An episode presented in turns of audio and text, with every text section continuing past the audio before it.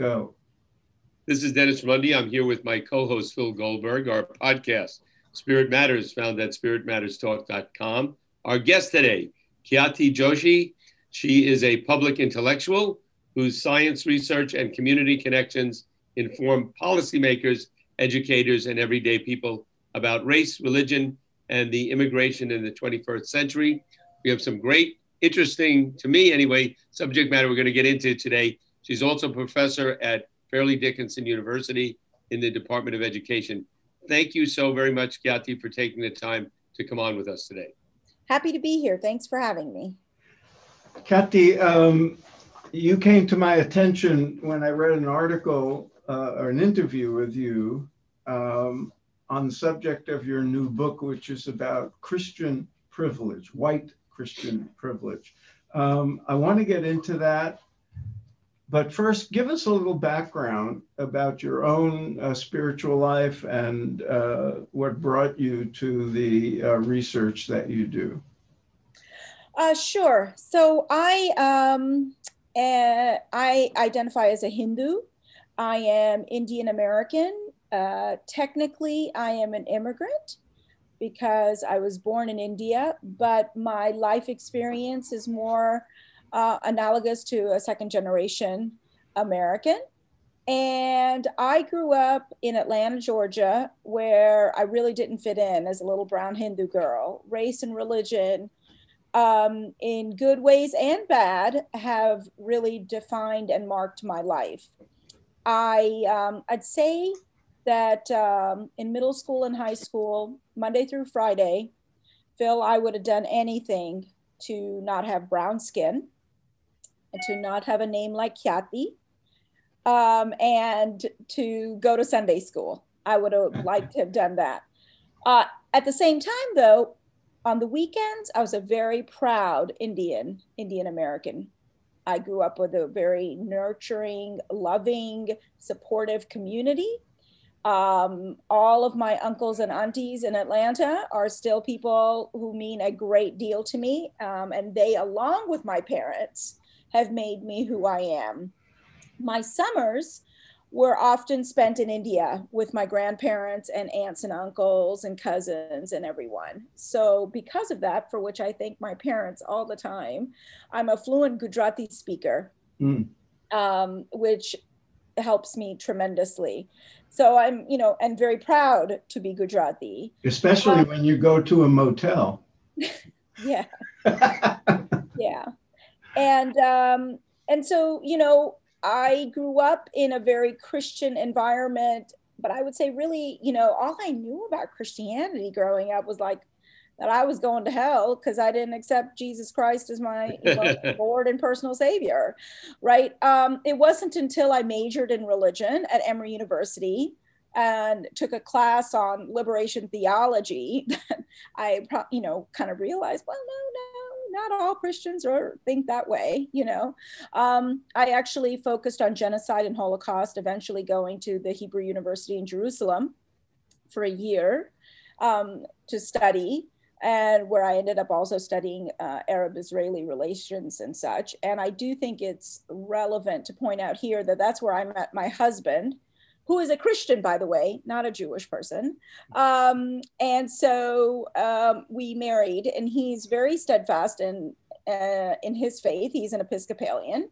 And um, we have a 16 year old who we are raising as both Hindu and Episcopalian and um, and so all of that comes into my professional world also all of that comes into my professional world interesting I, am curious uh, you went to emory university and uh, that is a, a, really great school it's uh, in atlanta or the atlanta area as i understand mm-hmm. and i would imagine they uh, draw from students all over the united states all over the world mm-hmm. it's a, one of the top uh, undergraduate programs in, in the united states uh, was it a big difference uh, um, um, in your interactions with students, uh, people you lived with in a dormitory, people you went to class with? Was that a lot uh, more? Uh, was it a lot more accepting than the kind of white Christian majority you were growing up with in, in elementary school and high school and middle school? during that period in your life? Was it sort of an awakening? I'm in college now, people actually are more open minded, or is it more of the same?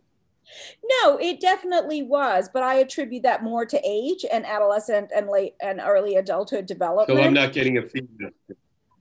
Oh, can you hear me? Yeah. Okay. Um, I, I, I yes, it was different.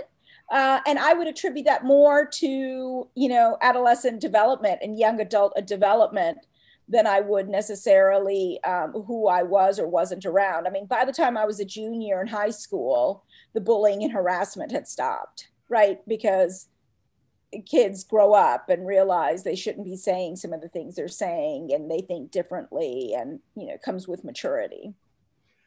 Um, can you tell us what led you to write White Christian Privilege and what you mean by uh, distinguishing white Christian privilege from what we've commonly called now, you know, in recent times, uh, the focus being on, on white privilege as a racial issue. Uh, why Christian privilege and how does that play in? Uh, why is that significant? Sure. Well, I um, actually have been writing about Christian privilege since it was in my dissertation in 2001. And I've published several um, articles and book chapters on this. Um, the book was, you know, sometimes I'm talking about Christian privilege, sometimes I'm talking about white Christian privilege, because Christianity, like whiteness, has been embedded into our league, is, is embedded and has been embedded into our legal and social structures of this country. And like whiteness, uh, it's often been invisible. And th- my book is about making it visible you know. Now i talk about white christian privilege. Uh, that's the title because race is so such a you know kind of preeminent categorizing principle of, of our country that um, for example black christians asian christians will have christian privilege but they're still race then. And so the intersections of race and religion um, has been a focus of mine in terms of my own scholarship and I bring it into the book there here also. So so sometimes it's Christian privilege and sometimes it's white Christian privilege. As a non-white, non-Christian American, do you find uh, whiteness being a bigger problem or Christianity being a bigger problem? Um, I'm. I would challenge the premise of that question because I think then that just gets us into this hierarchical bit I think we really have to look at the specific issue we're talking about or the specific groups we're talking about. And well, I, I guess what I meant, if I can interrupt, Annette, is that uh, is the sense of privilege c- coming more from a person's feeling of whiteness or a person's feeling of I'm a Christian? Well, privilege is coming from privilege is a product of systemic oppression, right? Privilege is not anything. If you have white privilege or if you have Christian privilege, you haven't done a darn thing to earn it it's there because of mm-hmm. who you are. Okay. Right. And so what we have to understand is white privilege is a product of systemic racism.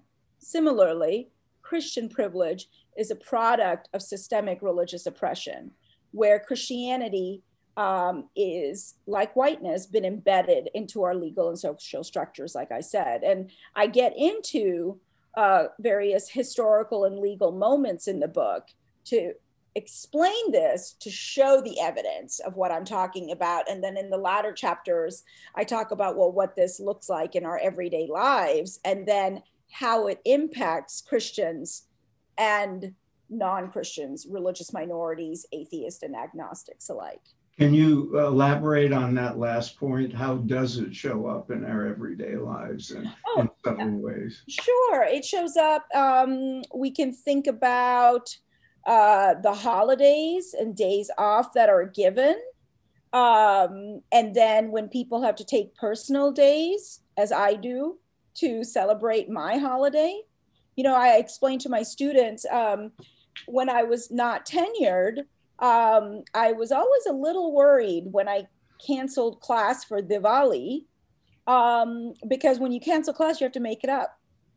And, you know, if my students complained that, well, now Professor Joshi is making us come back to make it up, um, I thought, you know, it could be problematic. No students complained, but the fact that I had to put energy into that and worry about that is an issue. It's a privilege that Christians have that practically the world, not just our country, but the world comes to a stop for December 25th, right? um, actually, something happened just this morning that I can tell, give you an example. A religion news service uh, put out a headline that says, um, you know, think the holidays are over? Not yet. January 6th is Epiphany, right? And I immediately tweeted and said, Are holidays ever over? right? January 14th is Makar Sankranti. Right? So just the you know the the deep christian privilege in the reporting by journalists even the language being used. Um, another example phil of everyday christian privilege i encountered um, in high school is um, i didn't do very well in middle school um, or ninth grade and mostly it's because of the bullying and harassment that i faced. And um, and I really I never read any book in high school I, except Night by Elie Wiesel, which is what started me on this path towards issues of equity and justice. But um, I remember being in ninth grade English class, and my teacher was explaining similes and metaphors. And she said, You know, blah, blah, blah, simile, la, la, la, metaphor. Y'all all know the story of the Good Samaritan, blah, blah, blah, blah, blah. Well, I didn't know the story of the Good Samaritan. But since I didn't do well anyway, I just kind of thought, okay, mm-hmm. this is something else I don't know and something else I didn't read. She was not wrong to bring up the story of the Good Samaritan to teach us similes and metaphors. Where she failed was to assume that every student knew what it was. Mm-hmm. Right. And that happens a lot, right? It's in our language. It's um, sometimes I think of it as secret passwords that folks have. Um, so yeah it manifests in a variety of different ways. You know we can think about what's served at lunch at uh, business lunches and who's accommodated for and who's not. And when we talk about accommodations right there shows a group has privilege. Can i follow up on this go ahead. Um, one of the issues i know is very important uh, in the hindu american community is how hinduism is portrayed in the media and in uh, textbooks and so forth. How does Christian privilege influence how people see non-Christian religions, especially the relig- the newer religions in American life, like Buddhism and Hinduism? Uh, so yeah, that's a great, great topic to address. Um, Christian privilege has a uh, a fierce role, is how I would describe it, on the depiction of Hinduism in in the United States. Um, you know, when Christian ideas are presented as beliefs, like the virgin birth, like the parting of the Red Sea, which is not just Christian. Um, yet the idea that I believe Hanuman jumped from present day India to present day Sri Lanka is regarded as a myth, right there delegitimizes yeah. my faith as compared to Christianity. Right. And so we see that a lot. We see that in the way, in the depictions of the Hindu deities. Um, you know, it's considered comical, fantastical um, and Christianity is the more revere, you know, is the um, more substantive faith. Right, right. Yeah, yeah and you, you think that history uh, as opposed to myth. Uh, Christianity, um, uh, Christian privilege coming from the oppression from Christianity, uh, as I understand it, is that also due to the fact that Christianity is a religion that proselytizes? They want everybody to be in their club uh, whereas Hinduism, uh, uh, I, I, know many Hindus, and nobody's ever tried to convert me to Hinduism. Uh, people, of Latter Day Saints have tried, you know, and there are uh, Islamic people, maybe other Christians, but but not so much in Hinduism. But, but do you think that aspect of proselytizing is going to make a religion more oppressive? Well, I think you've actually brought in a whole bunch of different threads that have to be disentangled. So, first, you know, when we're talking about Christian privilege, it's really a, a, structural, a legal and social structural issue that we have to tackle. Um, and I think that's important because otherwise, then we're getting into beliefs, right? Which someone believes this and they can believe it. Uh, I I show and map out how Christian privilege has been present. Uh, in the book, I talk about three phrases Christian hegemony, Christian normativity, and Christian privilege. And Christian hegemony is really where I'm talking history and law. And so you have to go back to the doctrine of discovery, um, which were a set of papal decrees in the 1500s that said uh, essentially that any uh, ex- what what I learned in elementary school as explorers, which I who I refer to as colonizers, right? um, any colonizer coming upon land not owned by a European monarch, not claimed by a European monarch, is theirs to take.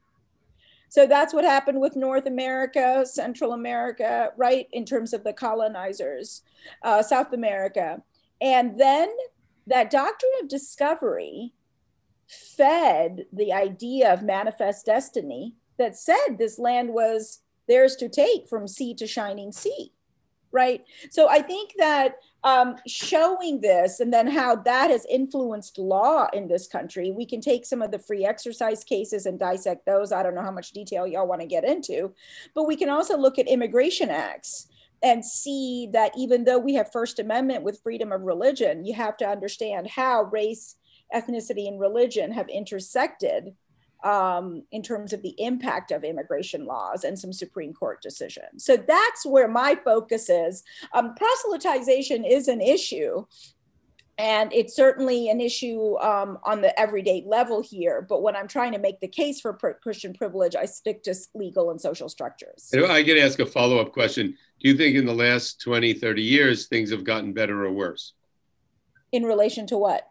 In relation to uh, the effect uh, Christian privilege might have on somebody who's not uh, white Christian privilege might have on somebody who's not white or Christian but American? Um, see, I think that you know these legal and social structures they don't disappear when they're embedded in our mm-hmm. laws. Mm-hmm. So, for example, although we have increasing religious diversity in our country, uh, post 1965 with the Immigration Act, um, we can still see um, that there are issues of equity and justice when different houses of worship are trying to be built and local city councils and townsfolk object to it, right? So it's important. Religious diversity does not equal social justice. And so, or, or, or, the presence of religious diversity doesn't mean we have equity and justice. So there have been many uh, Hindu temples, synagogues, mosques, gurudwaras, w- where you know communities try to erect those houses of worship, and the townsfolk opposed it, even when those buildings were going to be erected in on land that was already zoned mm-hmm. for religious houses of worship. Right. So that's still an impact.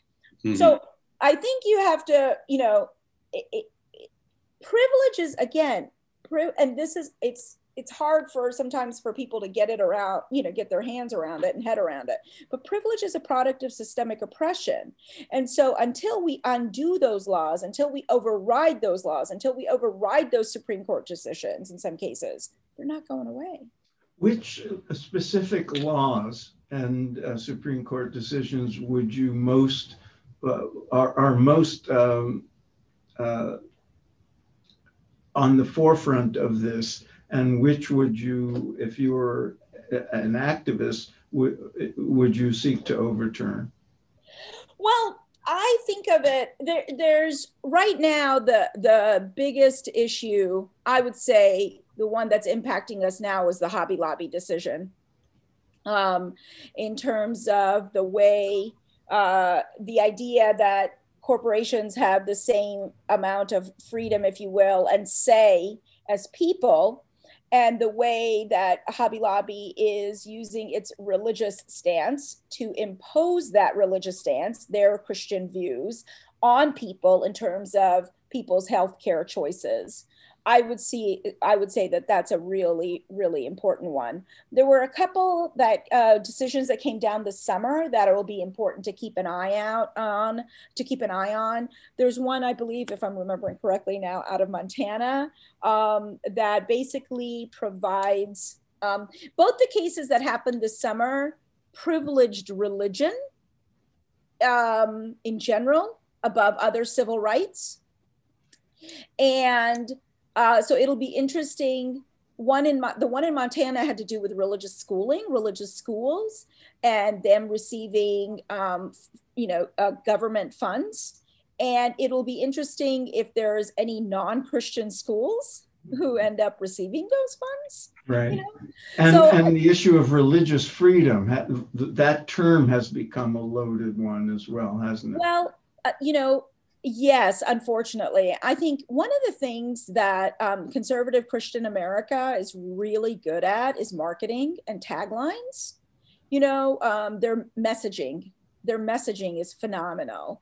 And the fact that they've co opted religious freedom for their use, mm-hmm. you know, um, so, and I think that one of the reasons they're able to do it is because so little is taught about uh, systemic oppression in general in the United States, not just systemic racism, but framing. Uh, that's one of the things I'm hoping um, is that uh, we can reframe even some of these free exercise clauses that are th- taught about, and other scholars have done this.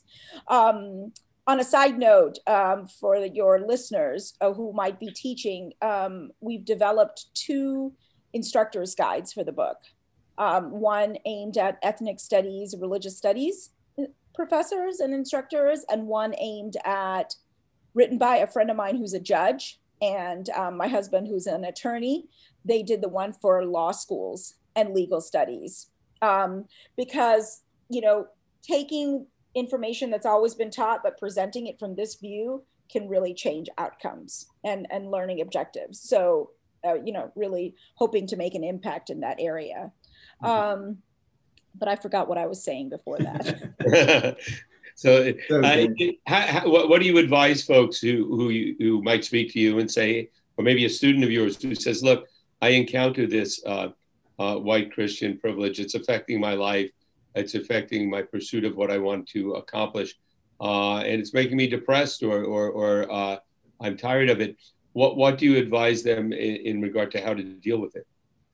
Um, well, I think first of all, um, a lot of folks who are encountering it don't know they're encountering it. Right. Like they they are um, they're on the brunt, you know they're facing the brunt of discrimination, right. but they don't necessarily realize this is a thing. And I think what one of the things one one of my objectives in writing the book, one of my real reasons for writing the book was naming phenomena and providing language mm-hmm um, to name some of the experiences that relig- you know, religious minorities and atheists and agnostics are having, as well as helping, helping Christians understand that this is a real thing and here's what's going on. So that's step number one is being able to name things.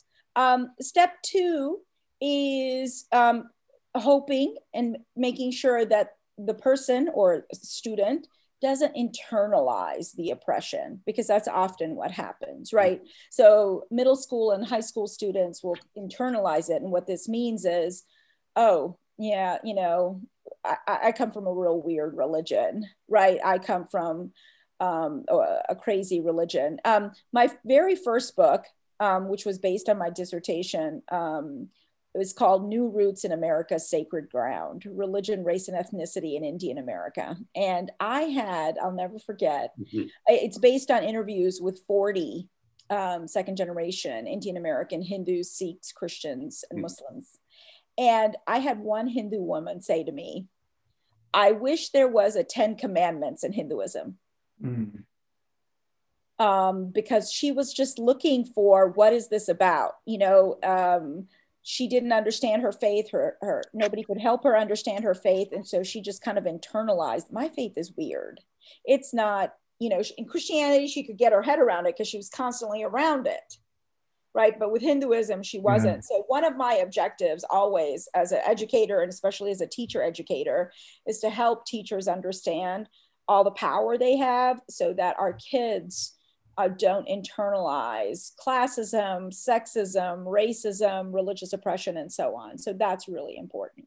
I'm, I'm, I'm glad you went where you just went. I have two questions. Uh, one, um, I've heard the yamas and niyamas of, from the Yoga Sutras referred to as the Ten Commandments of Hinduism. That's one of the ways that the Christian framework gets superimposed. I've heard the Bhagavad Gita being called the Bible yes. of Hinduism, and neither is really true. you never hear it doesn't the Bible apply. being the Bhagavad Gita of Christianity. Right. Well, yeah. it, it, shouldn't be because they're very different. But right. the other thing I, I would uh, love to hear you talk about is uh, that subject matter of your, of your first book is of great interest to me because of you know the work I've done. Um, I, have become very uh, intimate or or uh, conversing with the Hindu American community, and I think the 1965 immigration law will be considered one of the turning points in, in, in American history, certainly American religious and ethnic history. Yes. Uh, could you basically discuss the the effect of that and and now now you you you said you were born in India, but you're basically a second generation mm-hmm. uh, Hindu American. Now there are third and fourth generation Hindu Americans. Yes. And I'm curious to see to the the extent to which that um, the Indian the Hindu American experience, as well as the the the Jain and Sikh experience, um, is is similar to or different from like the the uh, Jewish experience of a, and Catholic experience of 100 and 150 years ago. How are the the American born Hindus different from their parents and grandparents and so forth?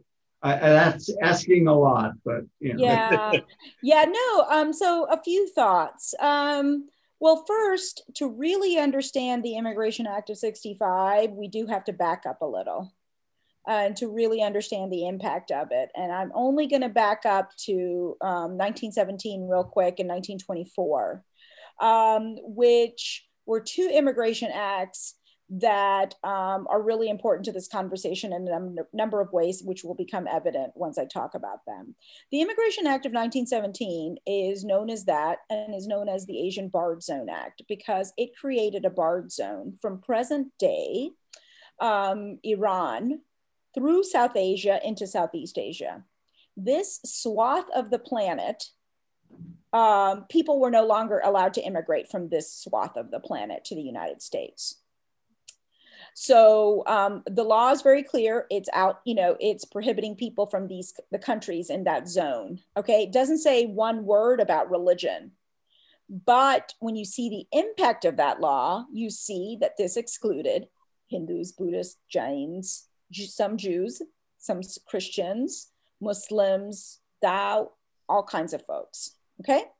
Now, you you put that on hold for just a minute and we go to the Immigration Act of 24, which severely curtailed immigration from Southern and Eastern Europe. It did not shut the door on it like it did for the Asian Barred Zone Act. There was um, uh, 2% of the sending countries that, you know, based on the 1890 pop, uh, census were allowed to come in. Okay, so the way I describe it is for Asians, the door was shut in 1917. And for those coming from Southern and Eastern Europe, there was a shoe put in the door to keep it slightly ajar, is the visual. Okay.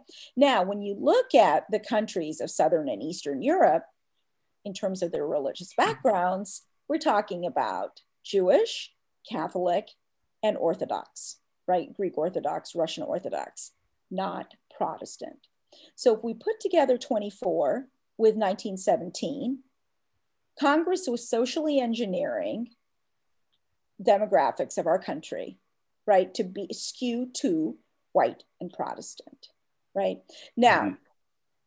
Our doors were effectively shut after 24 until 65. There were a few exceptions along the way, uh, not nearly enough. I think specifically about the refugees, the Holocaust refugees, the Jewish refugees from Europe. Um, and you know, and there were a few other exceptions. In 65, we open up and we said that uh, every country can send immigrants, and it is absolutely what, what what's so interesting about the Immigration Act of 65, which was signed by President Johnson, who um, wasn't the most liberal president we've had. Um, you know, but he did some amazing, he, you know, during his tenure, there was some amazing legislation brought about. But what's really interesting is that in his remarks at Liberty State Park um, at the signing ceremony, he said, you know what? This law is about undoing the wrongs of the past, but it's not going to make a really big difference in our country. And he really, he could not have been more wrong, right? He could not have been more wrong um, because it has, um, I would argue, that single handedly changed the racial, religious, uh, ethnic demographics of this country. Um, so that's what we have. And I will say one big way that second, third, fourth generation um, Hindus uh, will have a different experience as compared to the Jews and Catholics is because of race. Mm. Because of race, because we are racial and religious minorities.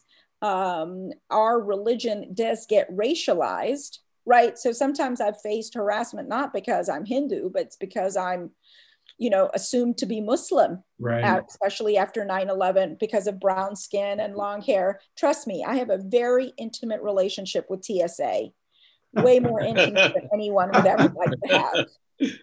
Okay. So I think in that respect, it will be markedly different. The other way it will be different is because of technology. Um, right. I um, I now, you know, I WhatsApp my cousins. Um, I talk to one of my cousins in Bombay almost every day. Mm-hmm. Right.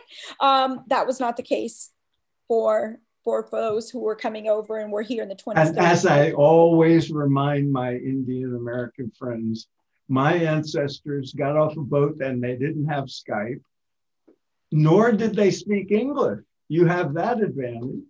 Yeah, yeah, absolutely, absolutely. So there are uh, there are parallels that we can be, can be drawn, um, but there are many many differences. Mm-hmm. And how is how is the generational change?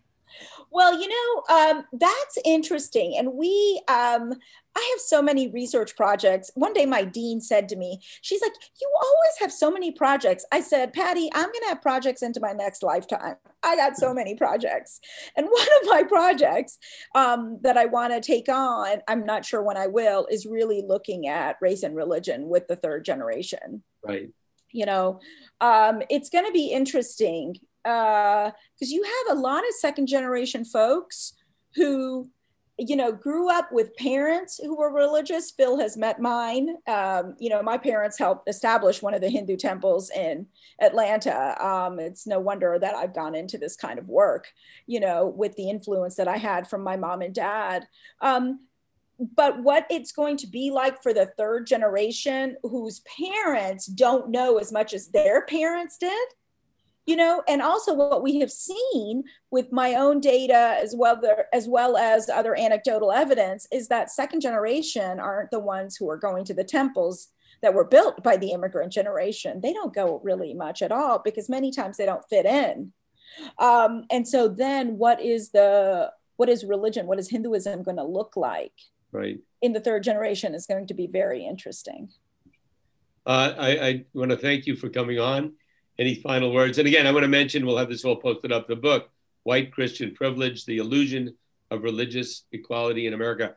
I've learned a lot in, in our discussion today, and there's a lot more I want to learn. I feel like just peeking in, and and uh, it's really opened up a whole area. And really, as a as a white man, I need to learn these things, and um, uh, I, not something I can figure out myself. And I learn. I, I part of it is learning to listen, and so I'd love to have you back on the show. I'm sure Phil feels the same. Any final points, uh, uh, Khyati or, or Phil? I, I just want to say, Dennis, you called yourself a white man. I have to call myself a white man, but in both cases, our grandparents right. were not identified as white. Yours were right. Goombas, you know, right. your parents were Italian and my parents were Jews. And, and that's one of the ways things have changed in this in the culture and and uh, if i can just add one thing there what's really interesting is you know there's a lot that's been written on the how the italians became white and how jewish folks became white the one real big distinction at that time also though is that um, your grandparents or your ancestors were legally allowed to become citizens. They yes. were white enough yes. where they could be citizens. They faced a yes. tremendous amount of social exclusion, discrimination, alienation. Um, so, but Others um, could not become citizens right. and indeed had citizenship revoked um, yeah. once they did even become citizens. And those early generations could also change their names and fit in, which, yeah. which was very common where I was yes. growing, growing up. Yeah. Thank you so much. There's so much more to say. Is there any final right. words you like to leave our uh, listeners with? Um, no, thank you for having me. And, um, you know, if folks are interested, they can find out more about the book at whitechristianprivilege.com. And we'll have that all posted up. Okay. And, and again, I, I, look forward to having you back on the oh, show. One last question. Oh, yeah. We're recording this uh, on uh, January 6th. The, the, the 2021. 2021. And Congress is, is presumably uh, certifying the election. We're about to have a vice president Yes. Whose mother oh, good, good point. was from Chennai. Yes. And um, how does the how does that uh, how does that strike you? And uh, oh, uh, it's um, you know one of the things I was actually interviewed on in NDTV um, right on right after the election was an the victory was announced, the results I should say was announced, and I, one of the stories I shared there was just really thinking about the fact that Kamala Harris has had some experiences that are similar to mine is just um, flabbergasting and so empowering. Yeah. She talks about going on walks with her grandfather. Well, I did the same thing, you know, walking in Ahmedabad with my grandfather when he would go to the temple. And to think that the vice president of the United States has a shared experience of mine is um, well it just kind of you know you get i get goosebumps yeah. um, i also am thankful that because of her position we are going to be having conversations about biracial america because she's biracial in a different way than yes. president obama right? right and and and and this we're going to have really amazing conversations about religion because she identifies as a baptist however she has hindu influence and now she's part of an interfaith couple which is something that is my lived experience. So it's just i think we're it's it's it's lovely of course in terms of i think in the values